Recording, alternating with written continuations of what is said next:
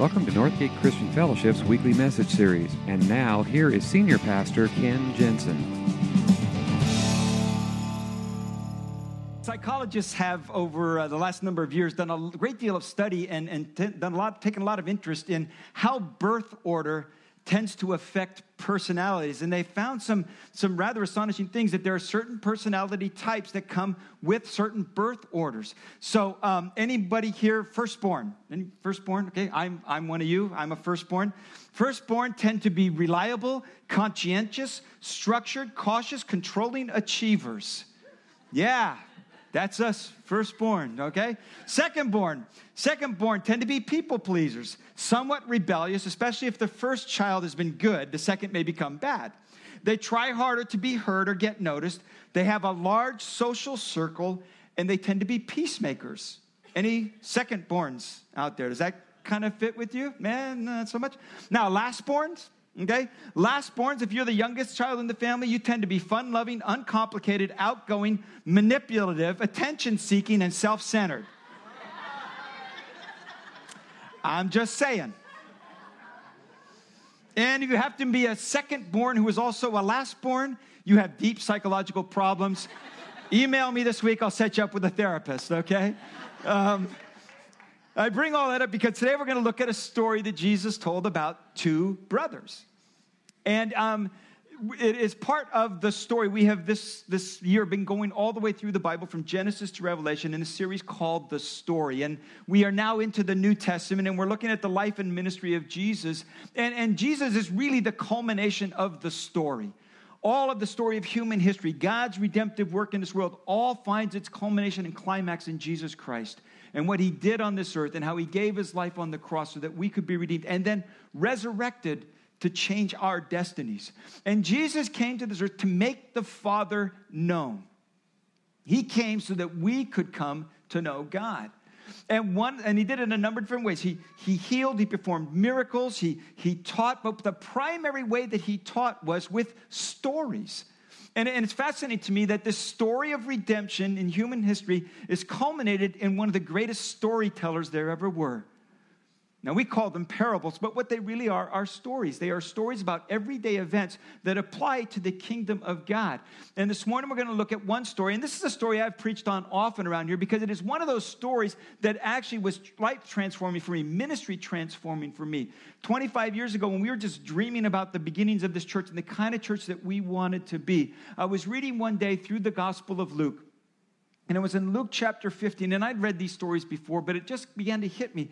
In Luke chapter 15, Jesus tells three stories back to back to back.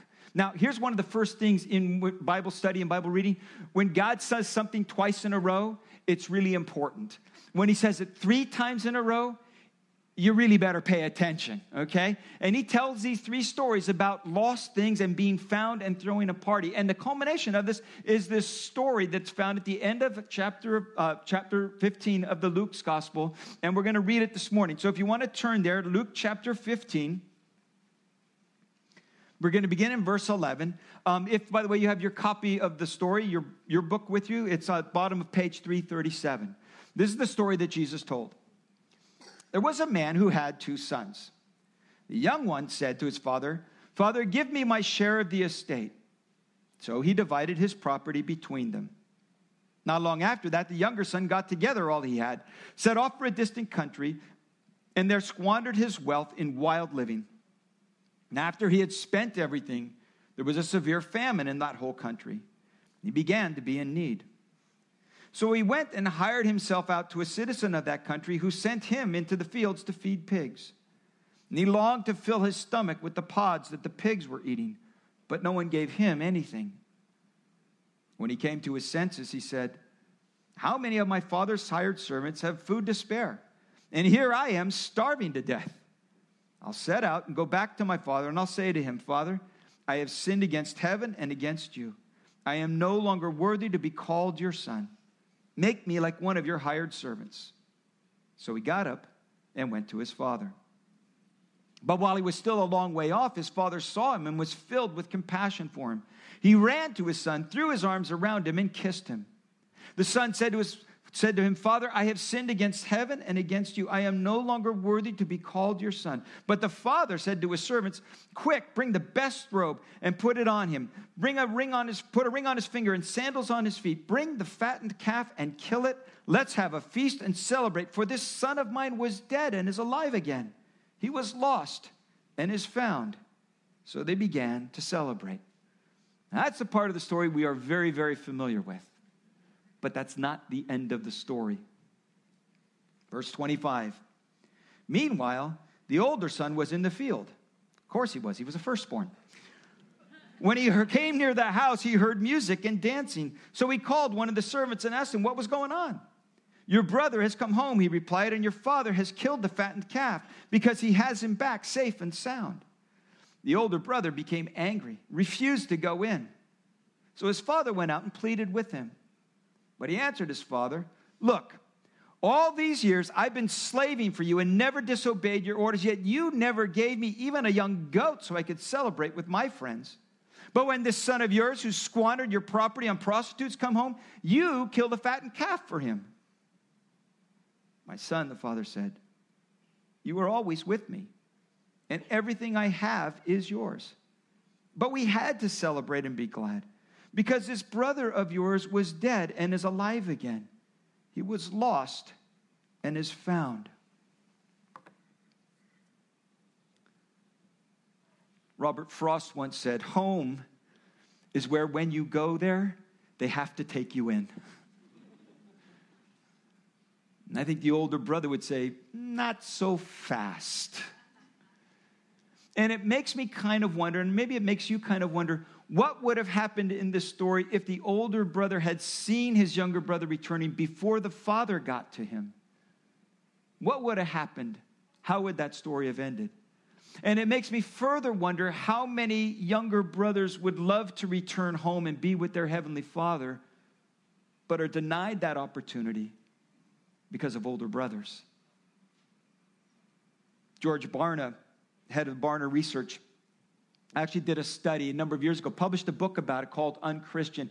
They went out and to find people who were not a part of the Christian faith, people who were outside of the church, and they just asked them their perceptions of church. And overwhelmingly, what they got back over and over and over again is they're hypocritical, they're insensitive, and judgmental people. Kind of sounds an awful lot like older brothers. How many people are repelled from the faith because of older brothers. See, Jesus told this story. He told this story because the religious people of his day couldn't understand why he was hanging out with irreligious people.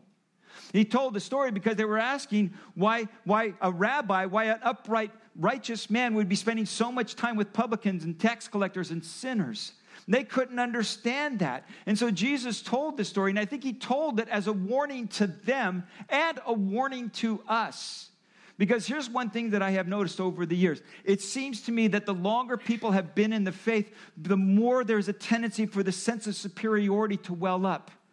And there's this thing that you might call older brother syndrome that can so easily set in. And we said years ago that we don't want to be that kind of church. In fact, we want to be a church that changes the way people view the church, which means we have to be constantly on our guard against older brother syndrome.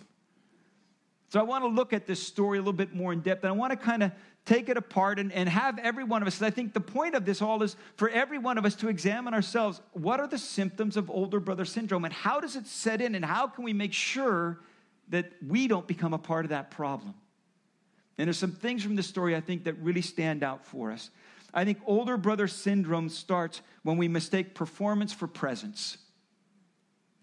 We make this mistake in thinking that it's all about our performance. That's the one, that's the one that I think the older brother, that was his basic mistake. He had been there all along. He never went out and you know went to the far country. He had been at home the whole time. The problem was even though he was there physically, his heart was still far from his father's heart. And it comes up in the way that he reacts. It says the older brother when he heard about this party going on, he became angry and refused to go in so that his father had to go out and plead with him. Rather than taking part in the party, he would rather have his own little pity party off to the side. And he couldn't understand why the father would throw a party for this wayward son. what's irony, what's ironic to me is what he says next. He says, Look, all these years I've been slaving for you and never disobeyed your our orders. Now, what I find ironic in that statement is here is the son who has wandered far away and gets to the point where he's willing to come back, not as a son, but just as his father's slave. But the older brother, who had been there all along, sees himself as a slave, doing all the right things for all the wrong reasons. And it's so easy to slip into think that our relationship with God is dependent on our performance, and it is not. What He wants is for us to be with Him. When our kids were growing up, as they got older, we started giving them more and more chores. Um, and that was part of our household, you know. As, as you got to be teenagers, you had chores, and everybody had chores around the house. And one of the chores that my son had was mowing the lawn and I insisted that he do it right, you know. So we had constant arguments about mowing lawn. You know, we wouldn't wouldn't edge it, wouldn't do it. It was just like every week it seemed like it was just like pulling teeth to get him to do his chore, and it was just over and over again. And we would just have these arguments, and we just like it was, it was just driving me crazy. And we just had this argument every single weekend. And finally, one weekend, as we're having this little discussion about mowing the lawn, finally one day he just said, "You just had me to do work for you." And I thought about that. They say on average, to raise a child up until age 18, it costs somewhere in the neighborhood of $245,000. Now, if you do the math on that, okay, it was probably like six years at the most that he had this chore in the house. And you figure it cost, it took him about 20 minutes to a half hour. So once a week, okay, about half an hour a week, I was paying $775 a week to get my lawn mowed. I was not getting my money's worth. That is older brother syndrome. See, when we have this sense that somehow God just loves me because of what I do for him, we're developing this sense that somehow God owes me for all the things that I do for him. That is the beginning of older brother syndrome and it's, it sneaks in very, very subtly. Have you ever had a prayer need and, and you went and prayed to God about something and you started your prayer with God, you know how faithful I have tried to be to you.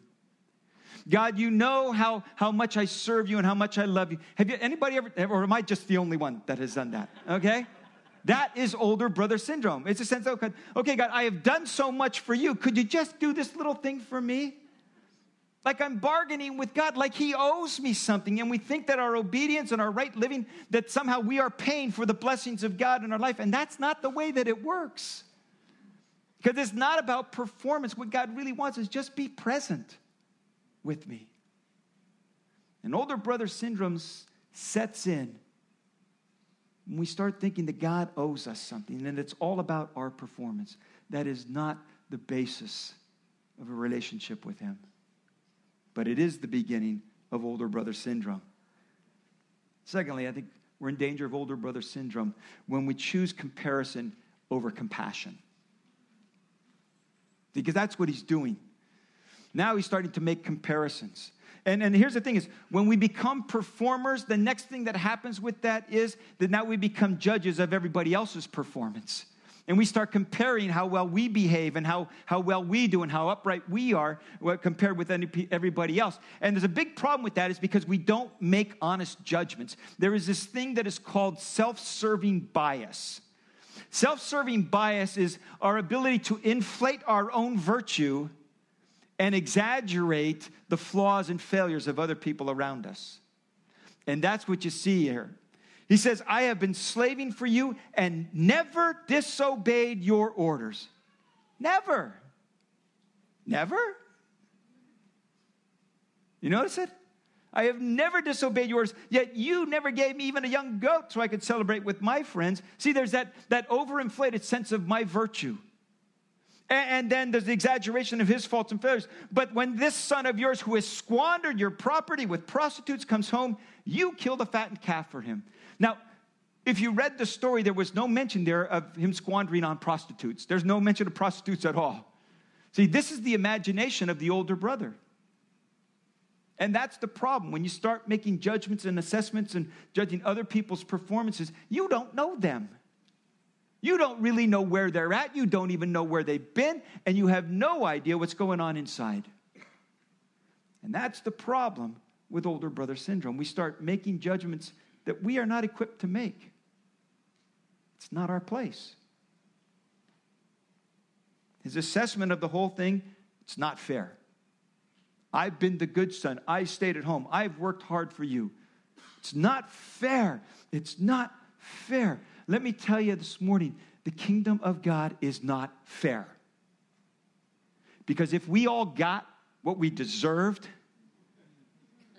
yeah. It's not about fairness, it's about grace. Here's the other thing have you ever noticed this about fairness? The people who complain about things being not fair is usually not the person who has gotten the better part of the deal. You notice that? When your kids complain it's not fair, the kid who got the bigger slice of cake, he's not the one that complains about it, right? It's the one who got the short end of the stick. They're the ones who say, it's not fair. So the next time one of your kids says to you, it's not fair, you say, neither is the kingdom of God. Little theology there thrown right in for free, you know? Because it's not about fairness, it's about grace. Comparison always leads to judgmentalism. And with that comes a sense of superiority. And neither one of those are the heart of the Father. And both of them can keep younger brothers from ever coming home. He is so caught up in comparing himself to his younger brother that there's no sense of compassion. You it says? Nowhere in the story does he show that he has any interest in where his younger brother might be. Has no idea what happened to him. Has no idea where he is or how his life is turning out for however long it was, and we don't know how long it was, but there is never any indication that he thought one whit about his younger brother. There's no indication that he even thought that maybe I ought to go out and try and find him and bring him home. And there is no indication even that he had compassion on his father, who must be in anguish over the loss of his son. No compassion there at all. That's what happens when you, when you start comparing, when you start judging. You lose your sense of compassion. When you see a homeless person or someone who is down and out, is your initial reaction, well, they must have done something to deserve this? That's older brother syndrome. It has no place in the kingdom of God. I think we do well to remember the words of the Apostle Paul, who simply wrote, By the grace of God, I am what I am. I think older brother syndrome sets in when we're always seeking God's approval instead of celebrating His love. See, I think that's the bottom line. The older brother, he, he is he's unsure of where he stands with his father and he has this insecurity about his relationship with the father and the biggest reason for his insecurity is he doesn't understand his father he is insecure in his position, and so he's always striving to get his father's approval, being the good son, doing all the right things, and all of that, when, when he doesn't understand that his father loves him just the way that he is.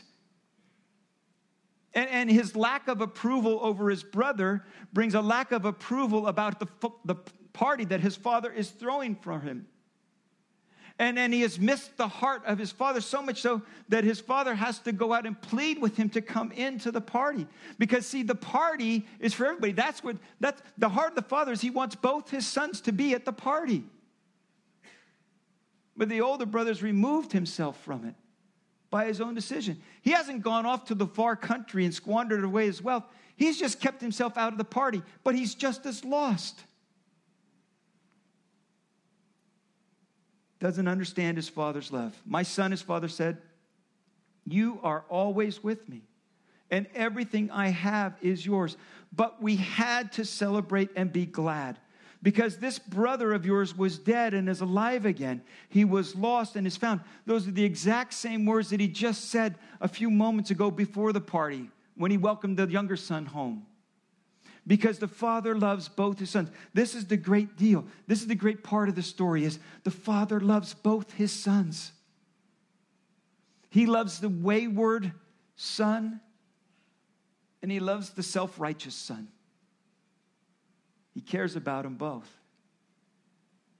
and then Jesus is telling the story because he wants us to know whether you are a wayward, wandering younger brother type or a self righteous, smug, judgmental older type, Father still loves you. And the party is for you. Party is for me. The party is not a reward, it's a gift. The other thing about this story, I don't know if you've noticed this, it's left unresolved. There's no end to the story, it just ends right there. We never find out. What did the older brother do? Did he ever change his mind and decide to go into the party? Did he keep staying away? Did he, did he, did he abandon his father completely? Did he ignore his father's pleas? Did he, did he ever once turn around and say, you know what, I, I'm done with my pity party. I'm going to join the big party? We don't know. And I think Jesus told the story and ended it that way specifically. Because I think what he's doing is he's putting it in our laps. Because the real response is, what are you going to do with that? What are you going to do with the Father's love? What are you going to do with the Father's mercy and grace? What are you going to do with a God who welcomes younger, wayward, strive, straying brothers and self righteous, smug older brothers? Because that's really what it comes down to. And the truth of the matter is, there's a little bit of both brothers in all of us. There's a bit of waywardness and rebellion in every one of us.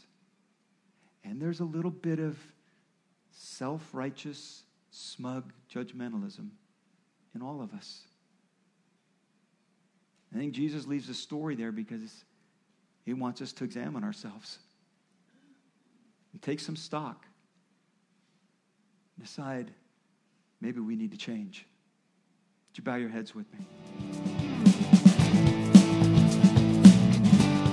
Thank you for listening to this week's message. We trust that you'll join us again soon for another uplifting message from Northgate Christian Fellowship, located in Benicia, California.